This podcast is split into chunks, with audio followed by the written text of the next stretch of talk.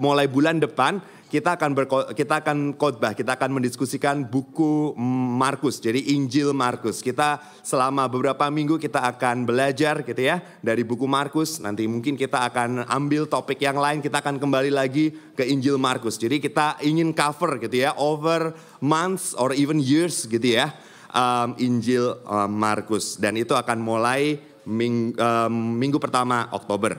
Nah, saudara, selama dua minggu ini um, di City kita akan um, ambil seri khotbah baru counter culture dan bagi saudara yang ke Glen kebaktian sore uh, Musa akan berkhotbah mengenai keluarga. Saudara, um, pagi ini kita akan memulai seri khotbah yang baru counter culture ya. Jadi minggu ini dan minggu depan kita akan membahas dua tema yang mungkin menjadi bagian gitu ya dari culture kita ya, dari budaya kita ya be true to yourself, dan cancel culture. Nah, saudara mungkin saudara bertanya-tanya, ngapain sih kita bahas beginian gitu ya? Bukannya khotbah tuh biasanya bahas soal doa, iman, ketaatan, dan tentunya persembahan gitu ya. Ada saudara yang berpikir demikian? Ya tentunya saudara akan berpikir dalam hati aja kan ya, nggak berani nanya langsung seperti ini, ntar dicap nggak rohani lagi. Begini saudara, kita itu sekarang hidup di lingkungan yang semakin meninggalkan Kristus. Ya, dan tentu saja kalau kita berbicara soal ini, kita nggak hanya berbicara mengenai jumlah ya, jumlah orang yang datang ke gereja, jumlah orang yang dalam sensus tik gitu ya, orang Kristen. Tapi ini juga berbicara mengenai gaya hidup. Tentunya saudara, orang yang tidak mengenal Kristus dan orang yang mengenal Kristus mempunyai gaya hidup yang berbeda. Dan gaya hidup, nilai-nilai yang dipegang dengan dunia ini akan semakin banyak ya kan? Karena orang yang meninggal Kristus semakin banyak. Maka itu um, banyak orang yang yang berkata seperti seperti ini, ya. Makin lama dunia itu makin sekuler. Saudara pernah dengar perkataan seperti ini? Dunia ini semakin sekuler. Nah, begini yang terjadi saudara. Yang terjadi karena jumlah orang yang tidak percaya kepada Kristus semakin banyak, akhirnya mereka lah yang menjadi trendsetter. Ya, tahu saudara trendsetter ya, yang ngeset tren gitu. Dan mereka lah, gaya hidup mereka lah yang akhirnya membentuk our culture, budaya masyarakat di mana kita tinggal. Dan kelama-kelamaan itu juga yang akan membentuk pola pikir kita, gaya hidup kita, dan nilai-nilai yang kita pegang dalam hidup ini. Are you with me? Dan proses pembentukan ini itu terjadi tanpa kita sadari ya lewat movie atau series yang kita tonton, lewat YouTube atau reels yang kita pantengin tiap hari, lewat podcast yang kita dengerin sambil nyetir atau mungkin sambil jogging. Bahkan lewat casual conversation yang kita punya dengan teman kuliah, teman main game, teman kantor, teman nge-gym, bahkan customer di mana kita bekerja. Jadi tanpa kita sadari, tiba-tiba saja pikiran kita, gaya hidup kita, nilai yang kita punya itu menjadi serupa dengan dunia. We don't even realize it because that's the, the air that we breathe. Are you with me? We aren't even aware that that lifestyle isn't godly because everyone is doing it. It's everywhere. Allah saudara melalui Rasul Paulus dalam Roma 12 ayat 2 berkata seperti ini. Janganlah kamu menjadi serupa dengan dunia ini, tetapi berubahlah oleh pembaharuan budimu, sehingga kamu dapat membedakan mana kehendak Allah, apa yang baik, yang berkenan kepada Allah, dan yang sempurna. Jadi di sini dikatakan bahwa sebagai pengikut Kristus, kita tuh tidak boleh serupa dengan dunia. Karena ini tidak berkenan kepada Allah, dan yang sering kita lupakan, ini nggak baik bagi kita. Ya, jadi bukan cuma sekedar tidak sesuai dengan kehendak Allah, tetapi ini juga tidak baik bagi kita, not good for us. Karena itu saudara, pikiran kita perlu diubahkan oleh kebenaran firman Tuhan. Sehingga kita tuh bisa membedakan mana budaya yang baik bagi kita. Mana gaya hidup yang berkenan di hadapan Allah. Dan mana nilai-nilai yang menjadi kehendak Allah bagi kita. Karena itu saudara, kita akan membahas gaya hidup ya, cara pandang yang lagi ngetrend di uh, masyarakat kita yang tanpa sadar kita pegang. Dan kita akan coba periksa dari kacamata kebenaran firman Tuhan. mana yang sesuai, mana yang berlawanan dengan kebenaran. Dan yang lebih penting lagi, apa yang apa alternatif yang firman Tuhan tawarkan. So that we can embrace this joyfully. Why? Karena apa saudara? Karena saya percaya firman Tuhan itu baik bagi kita. Bukan hanya menyenangkan Tuhan, tapi baik bagi kita. Dan Tuhan, firman Tuhan akan memberikan alternatif yang lebih baik daripada nilai-nilai budaya gaya hidup yang dimiliki oleh dunia. Are you with me so far? Okay, that's good. Anyone excited? Oke, okay, kalau nggak excited, you have to follow me juga karena saya excited. Oke, okay, saudara kita akan mulai dengan be true to yourself. Mungkin terjemahan bahasa Indonesia jadilah dirimu sendiri. Ada yang pernah nggak pernah dengar nggak? Ada yang nggak pernah dengar about be true to yourself? Oke, okay? tidak ada atau tidak ada yang berani angkat tangan. Anyway, I assume that you all know this karena this is something pop very popular in recent years. Ya, yeah? fed to us by Disney, posted on social media, expressed in movies, celebrated in songs. I am who am I to be? This is me. Ya, itu taught in schools, uni, and conference, echoed in podcasts, coached by many motivational speakers, and promoted by countless public figures dari Oprah, Ellen, Beyonce, Donald Trump, dan Michelle Obama. Donald Trump, ada fansnya di sini? Nggak ada ya? Oke, nggak apa-apa. Donald Trump berorasi demikian dalam Liberty University um, commencement speech. Dia berkata seperti ini, Be true to yourself and to your country. Always have the courage to be yourself. Always have the courage to be yourself. Begitu juga Michelle Obama. Michelle Obama berkata seperti ini, Always stay true to yourself and never let what somebody says distract you from your goals. Okay? It must be something, you know, when Donald Trump and Michelle Obama agree on one thing. Dan seperti yang implisit dalam perkataan Michelle Obama ini, be true to yourself itu dikatakan sebagai resep ampuh meraih kesuksesan, ya. Jadi banyak pebisnis, atlet atau pekerja seni ya, entertainer yang sukses yang ketika diwawancara, dia mereka berkata, mereka menghubungkan antara kesuksesan yang mereka capai dengan mereka mengejar impian mereka by following their dreams. Oke? Okay? Dan bukan hanya itu saja saudara, menjadi diri sendiri itu sering kali dikatakan sebagai kunci kebahagiaan sejati dan tanda kesehatan mental yang baik. Ya, Karen Wright dalam artikelnya Dare to be Yourself yang dipublish dalam Psychology Today 1 Mei 2008, dia mengatakan seperti ini. Authenticity, ya, that is being true to yourself, is correlated with many aspects of psychological well-being including vitality, self-esteem, and coping skills. Acting in accordance to one core self, a trait called self-determination, is ranked by some experts as one of the three basic psychological needs. Ya, Karen Wright berkata bahwa menjadi diri sendiri itu baik bagi kesehatan mental kita. Menjadi diri sendiri bahkan dikatakan sebagai salah satu kebutuhan psikologis yang pokok ya. 11 12 dengan makan dan minum bagi kesehatan fisik kita. Menjadi diri sendiri adalah satu kebutuhan psikologi yang pokok. Nggak heran saudara, kalau bagi kita orang yang hidup di zaman now menjadi diri sendiri itu menjadi patokan utama dalam hidup. You might not even realize this, but it's there deep in your heart. You want to be happy? Follow your heart. What should I do? Don't think too much. Listen to your inner voice. Be true to yourself. Nah, saudara, let's step back a little bit. Biarlah saya menjelaskan konsep ini bagi saudara yang mungkin belum familiar dengan ini. Apa sih maksudnya menjadi diri sendiri? Ya, Brian Rosner, by the way, um, saya berhutang gitu ya ketika siapin khotbah ini dengan Brian Rosner, Tim Keller, dan Kevin DeYoung. Jadi ini bukan analisis saya secara pribadi, I'm not great, I'm not genius, mereka yang genius. Rosner mendefinisikan seperti ini. To be true to yourself means to act in accordance with who you think you are. To be true to yourself means to act in accordance with who you think you are. Menjadi diri sendiri itu artinya kita hidup. Kita bertindak sesuai dengan apa yang kita pikirkan tentang diri kita sendiri. Ya, dalam memutuskan segala sesuatu, kita cuma perlu melihat kepada satu hal, diri kita sendiri.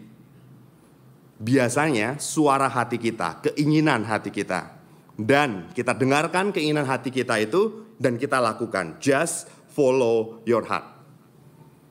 Contohnya gampangnya gini saudara. Saudara hari ini bangun pagi betul? Dingin kan? Walaupun sudah spring kayak gini. What should I do today? Ke gereja? Bobok? Atau nugas? Gampang. Listen to your inner voice. Mungkin inner voice saudara berkata, Wah, I'm not a lazy person, easily defeated by weather, harus nugas. Ya lego, tugas. Gue lagi feeling spiritual, butuh healing. Ke gereja. Atau kalau lagi mager, ya udah bobok lagi aja. Just think for yourself. Don't worry about what other people say. Itu nggak penting, itu nggak relevan. Saudara bisa nangkep ya? Menjadi diri sendiri itu artinya bebas dari pengaruh luar. Entah itu pengaruh keluarga, pengaruh masyarakat, pengaruh tradisi, bahkan pengaruh agama. Karena apa? Karena mereka berpikir seperti ini. Kalau kita mendengarkan suara dari luar, itu akan memperbudak kita. Membuat kita berada dalam keinginan atau opini orang lain. And that's bad for many reasons. Yang pertama, ya, saudara akan merasa terkekang. Saudara tidak akan bisa mengekspresikan diri sendiri. Saudara tidak bisa menjadi otentik. Dan kedua, ini sering kali dianggap menghambat kita merealisasikan potensi diri kita. Ingat tadi perkataan Michelle Obama, never let what somebody says distract you from your goals. Jadi dengan mendengarkan pengaruh dari orang, entah itu keluarga, entah itu tradisi, entah itu uh, masyarakat, itu yang akan menghambat saudara merealisasikan tujuan, goals yang saudara punya dalam hidup ini. Oke, okay? saya kasih contoh. Misalnya saudara suka melukis, ya, saudara ingin jadi versi milenialnya Picasso. You value art more than money. Menjadi diri sendiri artinya saudara kejar impian saudara, saudara menjadi versi milenial Picasso. Walaupun misalnya orang tua saudara ingin saudara kuliah bisnis supaya bisa meneruskan bisnis keluarga. Yang terjadi ketika saudara mendengarkan keinginan orang tua saudara, saudara nggak otentik lagi. Saudara tuh kayak harus jadi orang lain. Saudara harus buang nilai hidup yang saudara pegang, dan saudara akibatnya nggak bisa merelasikan bakat, potensi diri, potensi seni saudara. Karena itu semua orang sekarang berkata, jadilah diri sendiri, jangan dengarkan opini orang lain. Oke? Okay? Let's recap gitu. Apa artinya menjadi diri sendiri? Ada dua komponen. Yang pertama, mengikuti keinginan diri, mengikuti keinginan hati, dan yang kedua, melepaskan diri dari pengaruh eksternal apa pun. Oke? Okay? Are you with me so far? Boleh lanjut ya? Nah, saudara bisa tebak kan, kenapa gaya hidup ini sangat menarik buat kita? Saudara bisa tebak gak? Because it is good to be in our own skin, bukan? Menjadi diri sendiri itu membebaskan kita dari batasan-batasan, dari ketentuan-ketentuan, dari stereotip yang ditetapkan oleh keluarga, masyarakat, tradisi, dan agama. Balik ke contoh yang barusan. Saudara harus patuh bukan kepada tradisi keluarga, meneruskan bisnis keluarga. Walaupun jiwa saudara itu jiwa seniman. Bisa bayangkan tersiksanya saudara menghadapi klien yang reseh, mengatur karyawan yang membangkang, memeriksa pembukuan yang begitu rumit. Dan ketika saudara berkata enough is enough, oke? Okay? Saudara keluar dari bisnis keluarga dan sepanjang hari melukis. Gimana rasanya saudara? Senang bukan? Bebas bukan? Menjadi diri sendiri seperti ikan berenang di lautan. We like this. Being true to ourselves free us from many restrictions imposed upon us by others. And it promises us freedom of expression and psychological being. Ini bukan yang dikejar oleh the freaks from the greatest showman. If you are being you, you'll be successful, you'll be fulfilled, you'll flourish like tulips during the spring. Tapi pertanyaannya, is this working? Does it deliver what it promises? Ternyata kalau kita lihat di lapangan, kenyataan tidak seindah dengan impian. It doesn't really work in reality for many reasons. Yang pertama, we don't know ourselves well. We don't know ourselves well. Ternyata kita itu nggak mengenal diri kita dengan baik. Sudah ingat Petrus? Ya. Dia mengira bahwa dirinya itu satria walaupun bukan baja hitam. Tetapi kenyataannya dia pengecut bukan? He doesn't even know himself well. Dan mungkin saudara berkata, ah itu kan Petrus. Tapi ternyata enggak loh saudara. Banyak riset yang menyimpulkan hal yang sama. Ini salah satunya. Ya, ada satu riset yang mensurvei mahasiswa-mahasiswa. Dan hasilnya ketika mereka di, disuruh um, uh, riset tertulis, 50% dari mereka, ya 50% itu setengah ya, mengatakan bahwa mereka akan protes ketika mereka mendengar komentar-komentar seksis yang dilontarkan di depan mereka. Mereka bakal protes kalau ada orang yang ngomong seksis. Tetapi ketika diuji, ternyata hanya 16% yang buka mulut. 34% yang lainnya hanya diam. They don't know themselves well. Jadi sekarang pertanyaannya gini, kalau kita nggak bisa mengenal diri kita sendiri, bagaimana kita bisa menjadi diri sendiri? Masa nggak? Itu yang pertama. Kalau kita nggak mengenal diri sendiri, gimana kita bisa menjadi diri sendiri, gitu kan? Yang kedua, our heart wants many things. Dan sering kali keinginan-keinginan hati kita itu bertentangan satu sama yang lainnya.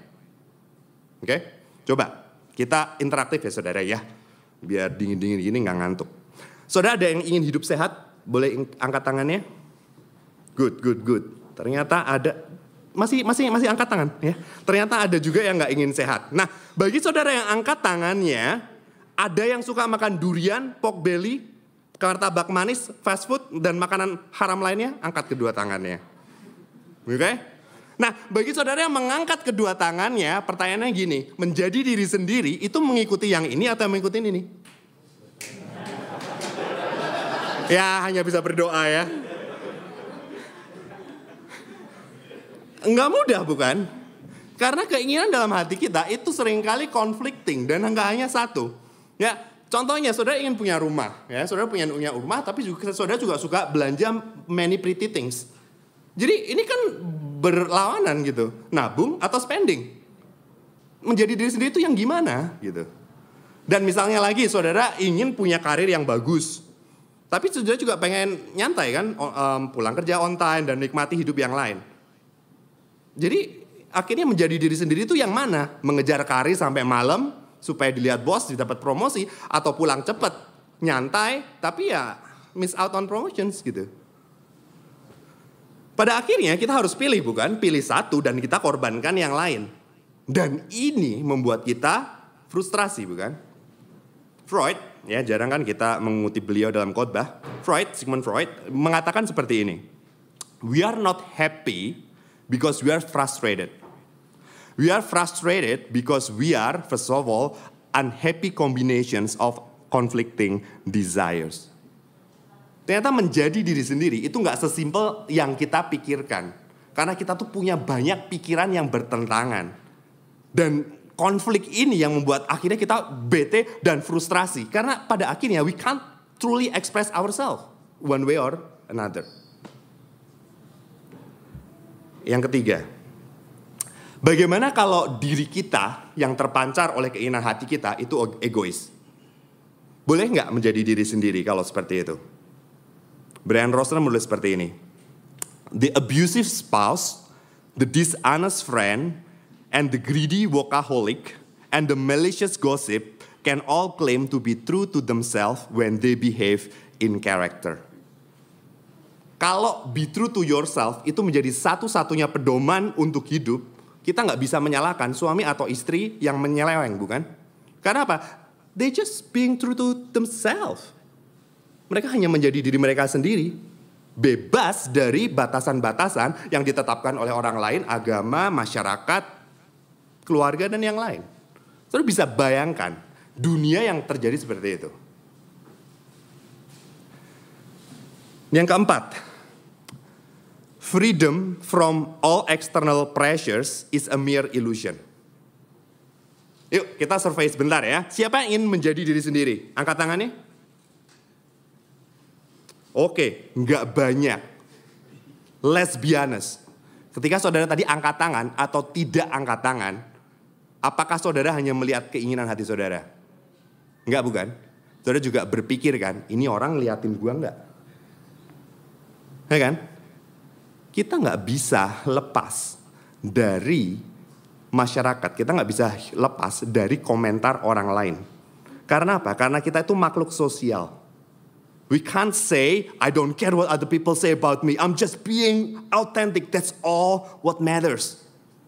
Bullshit. Nggak bisa. Saudara setuju nggak sama saya? Coba lihat sosial media saudara. Apakah postingan saudara itu mencerminkan diri saudara yang sepenuhnya? Tentu saja tidak. Karena apa? Karena saudara filter postingan saudara sesuai dengan tuntutan sosial, tuntutan masyarakat, pertemanan saudara di mana saudara berada bukan? Dan ini ironinya. Bebas dari pengaruh luar itu hanya ilusi. It's not livable. Berikutnya. Terakhir kita kita jujur-jujuran, Saudara. Apakah dengan memuaskan keinginan diri kita itu akan mendatangkan kebaikan bagi kita? Enggak selalu bukan? Dan ini satu asumsi implisit yang kita perlu kritisi. Karena kita selalu berpikir begini. Kita selalu menganggap seperti ini. Kalau kita menjadi diri sendiri, itu kita akan happy. Tapi itu ternyata keliru. Kita berpikir bahwa kalau kita menjadi diri sendiri, itu akan baik bagi kita in the short and in the long run. Tapi itu ternyata keliru. Kita tahu saudara ya, keinginan keinginan hati kita nggak baik ya personal testimony. Seminggu kemarin tuh entah kenapa ya, nggak tahu kenapa, saya tuh males ngapa-ngapain. Pengennya tuh cuma mageran, mau nonton nggak enaknya, apalagi nyiapin khotbah gitu kan. Kalau saya menuruti itu, saya mageran sepanjang minggu gitu ya, sampai batalin khotbah segala macam. Is that good for me? I don't think so. Mengikuti keinginan hati yang nggak baik itu tentunya nggak akan mendatangkan kebaikan bagi kita, bukan? Dan bukan hanya itu saja, saudara Ketika kita fokus akan diri kita sendiri, itu sering kali akan mendatangkan konflik buat orang lain. Bukan hanya orang yang jauh, tapi justru orang yang dekat dengan kita. Saudara bisa lihat hubungannya bukan? Ketika kita fokus akan diri, kehendak diri kita sendiri, kita akan konflik dengan orang-orang yang hidup di sekitar kita. Dan akibat jangka panjangnya, kita akan merasakan kesepian. Karena kita akan selalu berkonflik dengan orang-orang yang gak setuju dengan kita, yang gak bisa menerima ekspresi diri kita. Betul? Trevin Wax, ya, ini pastor ya, bukan Musa Lilin. Dia memprediksi ini dengan tepat.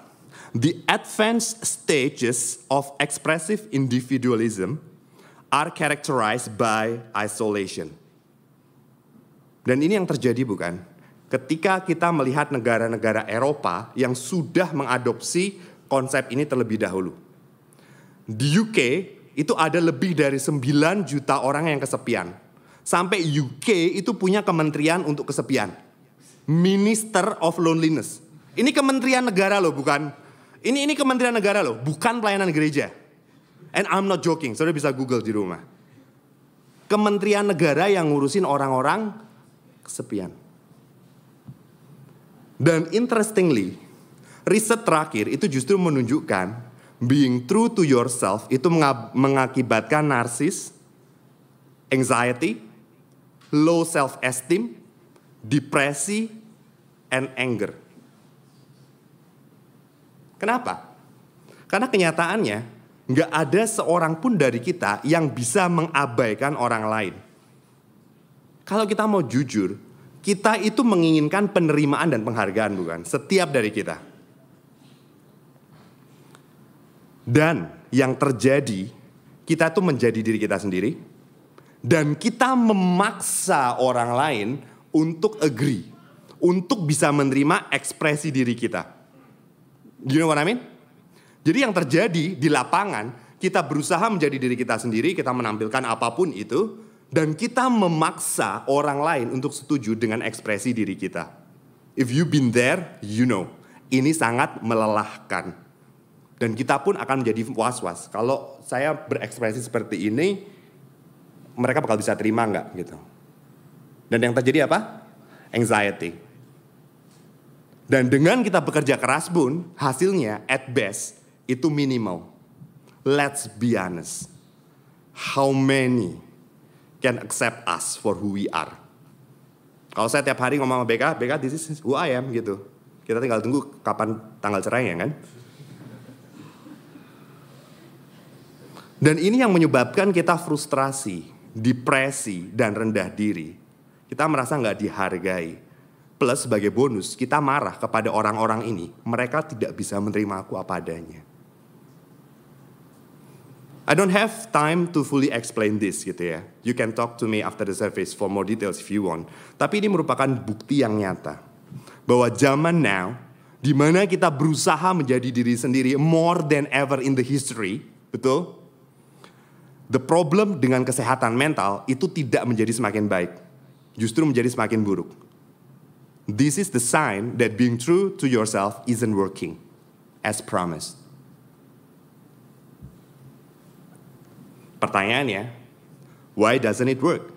Kenapa ini nggak bekerja sesuai yang dijanjikan? Tadi kan kelihatannya on paper it looks good kan, it looks promising. Saudara mau jawaban panjang atau pendek? Hmm, dilema kan? Ingin tahu, tapi juga ingin pulang awal gitu. Jadi nggak tahu itu being true to yourself jadinya gimana. Cuman saya kasih jawaban pendek aja bahwa konsep being true to yourself itu memiliki asumsi yang salah mengenai diri manusia. Ya. Being true to yourself itu memiliki asumsi yang salah mengenai diri manusia. They think that we are good. We are awesome. Ya, remember Saudara? The freaks for we are glorious. Itu. Jadi, ketika kita lihat inside, we will find something good dan kita-kita mengekspresikan itu, segala sesuatu akan menjadi baik. Make sense? Tetapi kebenarannya, diri kita ini ternyata nggak bagus. Dan ini yang nggak disadari oleh orang-orang yang mendukung konsep be true to yourself. Karena apa? Karena natur diri kita ini sudah tercemar oleh dosa. Corrupted by sin. Hati kita ini dipenuhi dengan berbagai macam kekejian. Yesus dalam Matius 15 ayat 19 berkata seperti ini. Karena dalam hati timbul segala pikiran jahat, pembunuhan, perzinahan, percabulan, pencurian, sumpah palsu, dan hujat. Dari hati kita ini timbul hal-hal seperti ini. Nah pertanyaannya seperti ini. Kalau ini yang ada di dalam hati kita dan kita follow ini, apa yang terjadi saudara? Saudara bisa bayangkan? Ini sebabnya menjadi diri sendiri itu gagal mendatangkan kebahagiaan bagi kita dan society. Nah, pertanyaannya seperti ini. Oke? Okay? What should we do? What should we do? Begini saudara, pertama-tama kita perlu mengapresiasi apa yang pendukung konsep ini katakan mengenai hubungan antara diri kita dengan perbuatan kita. They got it absolutely right harusnya tidak ada perbedaan. Seharusnya nggak ada gap antara ourselves and our behavior. There shouldn't be a gap between ourselves and our behavior. Betul? Perbuatan kita itu harusnya sesuai dengan diri kita, keluar dari kita. Our doing should be consistent with our being. Saudara bisa nangkap ya? Dan firman Tuhan nggak mengajarkan hidup yang munafik. Firman Tuhan 100% mendukung hidup yang otentik. Di mana our being dan our doing itu sama. Are you with me? Dan ini permasalahannya. Karena diri kita sudah tercemar oleh dosa. And there's nothing we can do about it. Sudah pernah um, melihat gombal nggak? Kain kotor ya, bukan yang berada di mulut-mulut playboy itu ya. Gombal bisa nggak kain kotor ini membersihkan dirinya sendiri? Nggak bisa kan?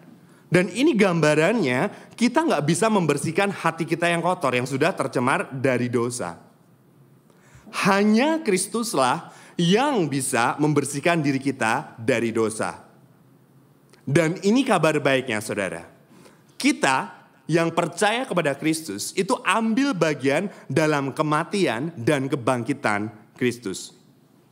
Kita mati bersama Kristus dan dengan mati bersama Kristus, kita mati terhadap dosa, terhadap hidup lama kita. Dosa tidak lagi berkuasa atas hati kita. Dan bukan hanya itu saja saudara, kita juga bangkit bersama dengan Kristus. Dan dengan bangkit bersama dengan Kristus, kita juga bangkit, dibebaskan untuk mengasihi Tuhan dan sesama. We died to our old self and raised as a new man in Christ. Natur kita diubahkan.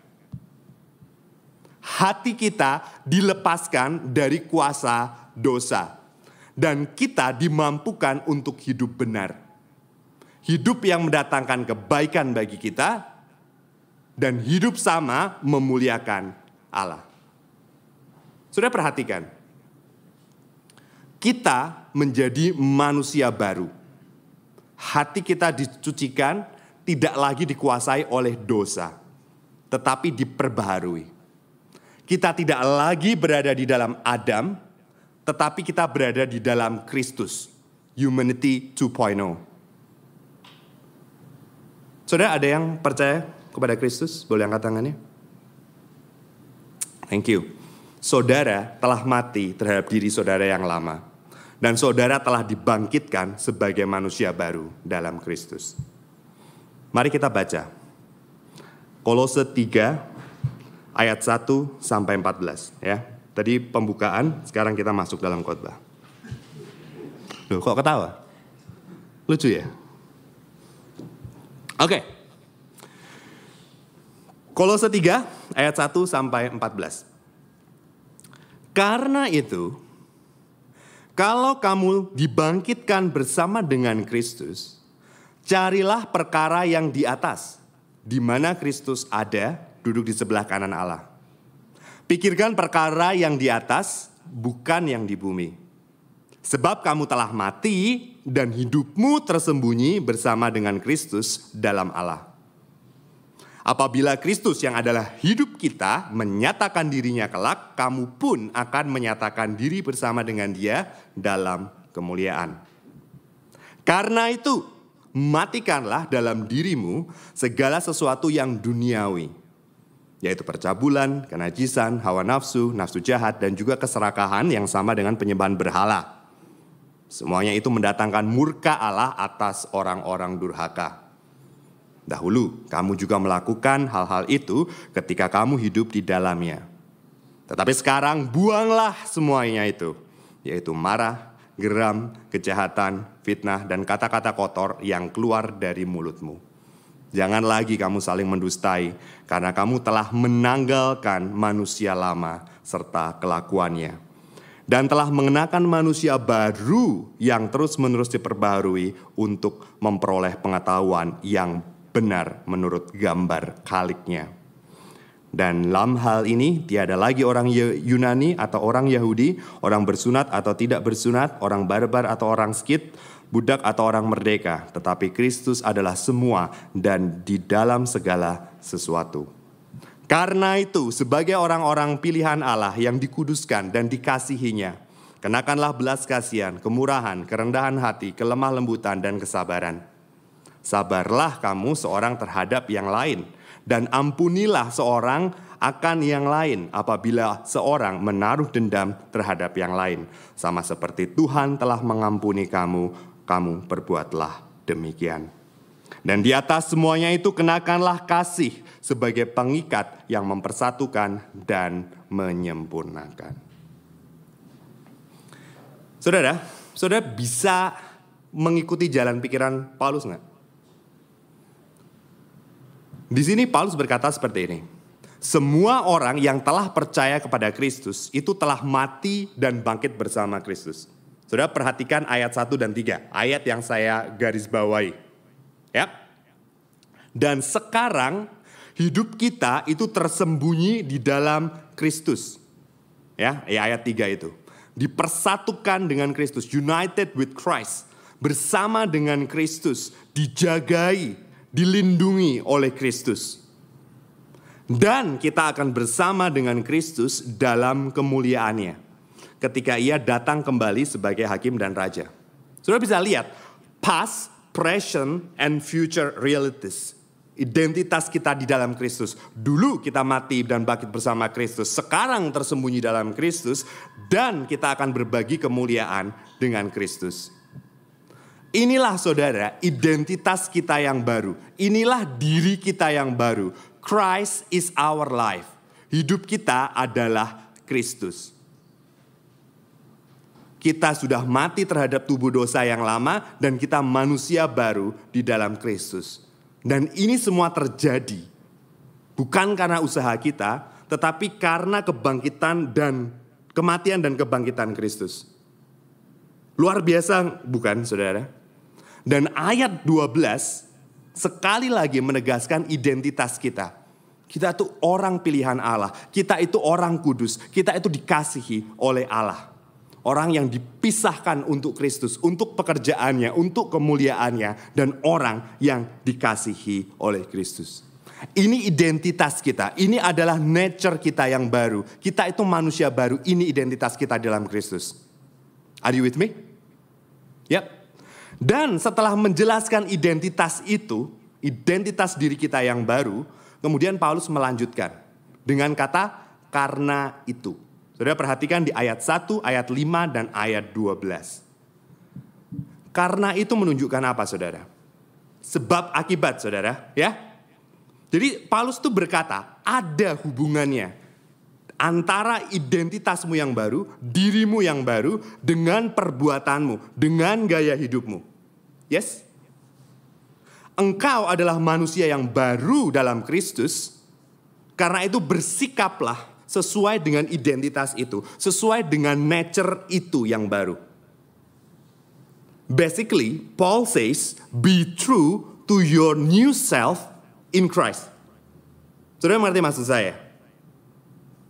Be true to your new self in Christ.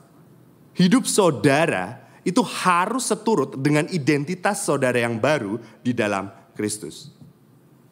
Nah, perbuatan apa yang sejalan dengan diri kita yang baru? Ya, ayat 1 sampai 2 dikatakan seperti ini. Carilah perkara yang di atas. Pikirkanlah perkara yang di atas, bukan yang di bumi. Jadi menjadi diri sendiri itu memikirkan hal-hal yang di atas, bukan perkara-perkara duniawi. Menjadi diri sendiri itu artinya kita mengarahkan hati dan pikiran kita kepada Kristus yang telah menyelamatkan kita, yang telah berkuasa atas hidup kita, yang memiliki rencana yang indah bagi kita, yang memampukan kita untuk hidup di dalam rencananya, dan yang akan menjemput kita di dalam kemuliaan. Inilah yang, this is what it means by being true to your new self in Christ. Dan secara praktisnya, Paulus menjelaskan lebih lanjut, saudara, di ayat 5, 5 sampai 14. Ya, sudah perhatikan. Uh, sorry, I don't have much time. Harus ngebut. Karena itu, matikanlah dalam dirimu segala sesuatu yang duniawi. Ya, menjadi diri sendiri itu artinya kita mematikan, kita membasmi, kita membinasakan keinginan-keinginan manusia lama kita. Dan di situ Paulus memberikan daftar yang panjang. Percabulan, kenajisan, hawa nafsu, nafsu jahat, keserakahan, penyembahan berhala, marah, geram, kejahatan, fitnah, dan kata-kata kotor. Dan ini bukan apa ya list yang komplit. Ini merupakan contoh. Ketika kita ketika kita manusia baru dalam Kristus, ini yang seharusnya keluar dari nature kita yang baru. Dan bukan hanya itu saja saudara, kita lihat di ayat 12. Karena itu kenakanlah, clothe yourself ya, put on. Belas kasihan, kemurahan, kerendahan hati, kelemah lembutan, dan kesabaran. New identity requires new clothing. Ya, ternyata Paul itu Paulus visionista juga ya. Jadi kita perlu mengenakan karakter Kristus. Menjadi diri sendiri artinya itu menampilkan karakter Kristus dalam hidup kita. Menginginkan apa yang Kristus inginkan, melakukan apa yang Kristus lakukan, menjadi serupa dengan Kristus dalam karakter kita. Ya, karena itu secara catchy mengutip Rosner, Brian Rosner berkata seperti itu. Know who you are and dress appropriately. Our new identity in Christ calls for a new lifestyle. Sudah nangkap ya? Nanti kita bisa bahas lagi di cell group. I don't have time to explain the whole passage eh, in full. Tapi saya akan ajak saudara untuk ngetes sedikit, ya, kasih tes supaya saudara ngerti. Ceritanya gini, suatu hari saya lagi nyetir ke kantor, saudara, saya lagi enak-enak denger musik gitu ya, tiba-tiba ada sepeda motor yang motong jalan saya. Langsung hati saya terasa panas kan, rasanya tuh ingin keluar keluarin jari tengah, buka jendela, keluarin sumpah serapah dan nyebut sejumlah nama binatang ya. Saudara tahu ya itu binatang apa saja? Karena saudara juga sering melakukannya. Nah pertanyaannya, kalau saya nggak ingin munafik, kalau saya ingin otentik, kalau saya ingin be true to myself, apa yang harus saya lakukan? Melampiaskan kemarahan saya atau mematikan kemarahan saya? Yang mana saudara? Kalau saya mau otentik terhadap diri diri saya sendiri, if I want to be true to myself, what should I do? Apakah saya melampiaskan kemarahan saya atau mematikan kemarahan saya? Kita tes dulu. Yang pertama, ada yang mau angkat tangan? Melampiaskan kemarahan saya. Yang kedua, apakah saya mematikan kemarahan saya? Ya, ada yang malu-malu di atas. Kalau saya belum diubahkan dengan Kristus, tentu saja saya akan melampiaskan kemarahan saya. Kenapa? Karena that's who I am. I'm a man of evil, evil thought and anger. Betul.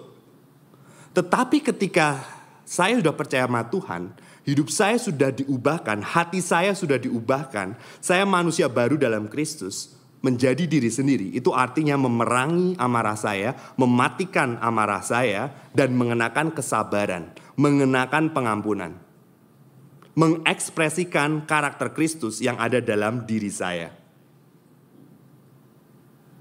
Walaupun rasanya berat, walaupun rasanya nggak natural, tapi sebenarnya ini yang otentik. Kenapa? Karena ini keluar dari natur kita yang baru. Sebagai manusia baru dalam Kristus. Saudara ngerti nggak? Atau mau saya kasih contoh lagi? Move on dulu ya, ntar kita balik ke sini lagi. Dan inilah saudara, respon firman Allah terhadap tren menjadi diri sendiri. Betul, kita harus menjadi diri sendiri. Betul, kita nggak boleh munafik. Hidup kita dan perbuatan kita itu harus sejalan dengan identitas kita, dengan jati diri kita. Tetapi bukan terhadap jati diri kita yang lama, yang sudah tercemar oleh dosa, yang sudah disalibkan bersama dengan Kristus. Kita harus sesuai, kita harus menghidupi hidup kita yang baru. To be true to our new self, new nature in Christ. Kita membiasakan diri membuang manusia lama, keegoisan, hawa nafsu, keserakahan, kemarahan, gosip, kebohongan, dan mengekspresikan karakter Kristus dalam hidup kita. Kasih, kesabaran, kelemah lembutan, rendah hati, pengendalian diri, sukacita, kesetiaan, pengampunan. Karena apa? Karena hidup kita adalah Kristus. Makanya yang harus keluar dari kita adalah Kristus.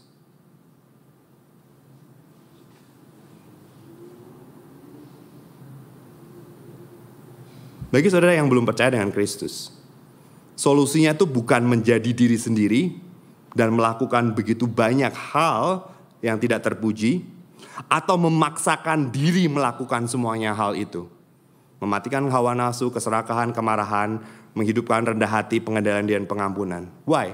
Karena hidup saudara belum diubahkan, hati saudara masih keras, masih dikuasai oleh dosa. Saudara akan tersiksa karena kali karena saudara akan menghidupkan hidup yang bertentangan dengan natur saudara. Solusinya datang kepada Kristus. Datang kepada Kristus dan membiarkan Roh Kudus itu bekerja. Roh Kudus yang akan menerapkan kematian dan kebangkitan Kristus dalam hidup saudara. Roh Kudus yang akan mengubahkan hati saudara untuk boleh menginginkan Kristus, untuk boleh menampilkan Kristus. Dan ketika itu terjadi, saudara bisa menjadi diri sendiri. Menjadi diri saudara yang baru dalam Kristus.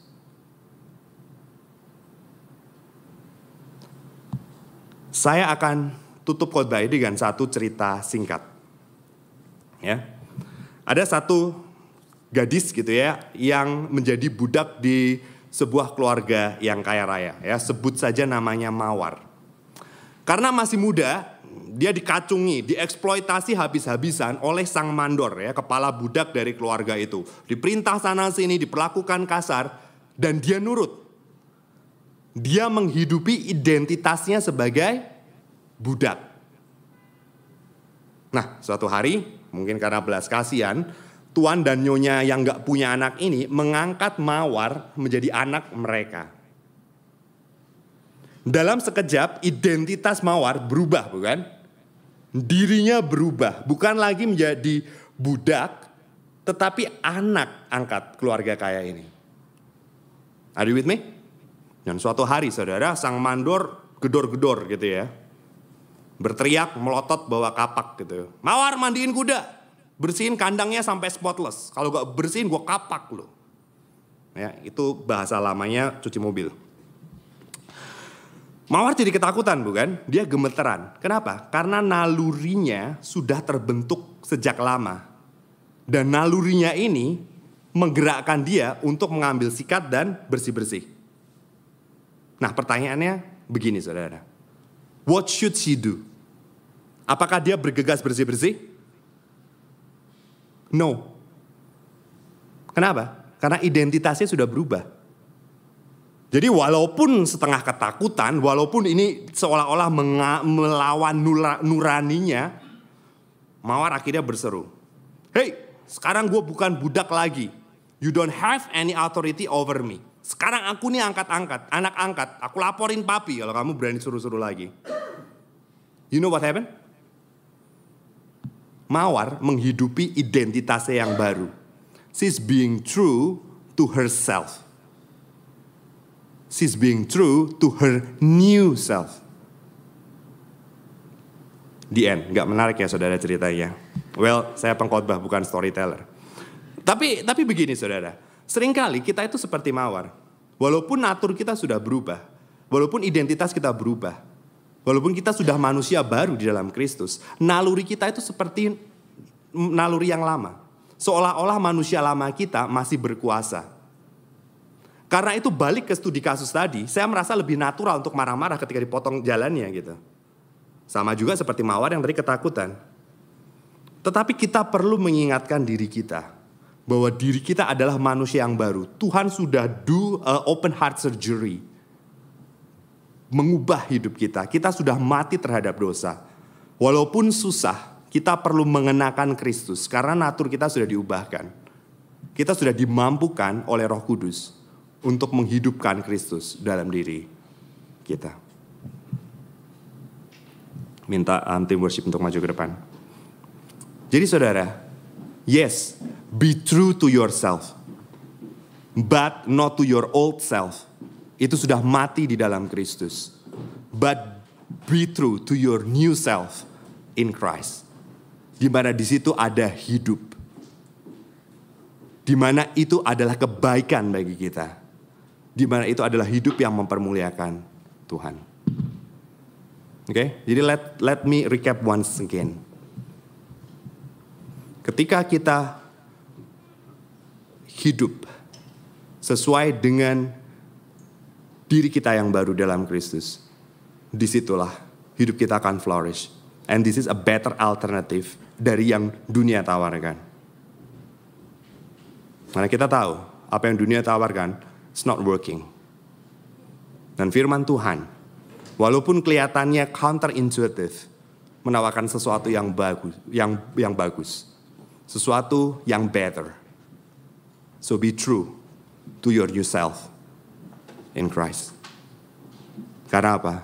Karena kita sudah mati. This is past tense. Kita sudah mati bersama Kristus. This is past tense as well. Kita sudah dibangkitkan bersama dengan Kristus. Dan sekarang hidup kita adalah Kristus. So be true. Not to your old self, but to your new self in Christ.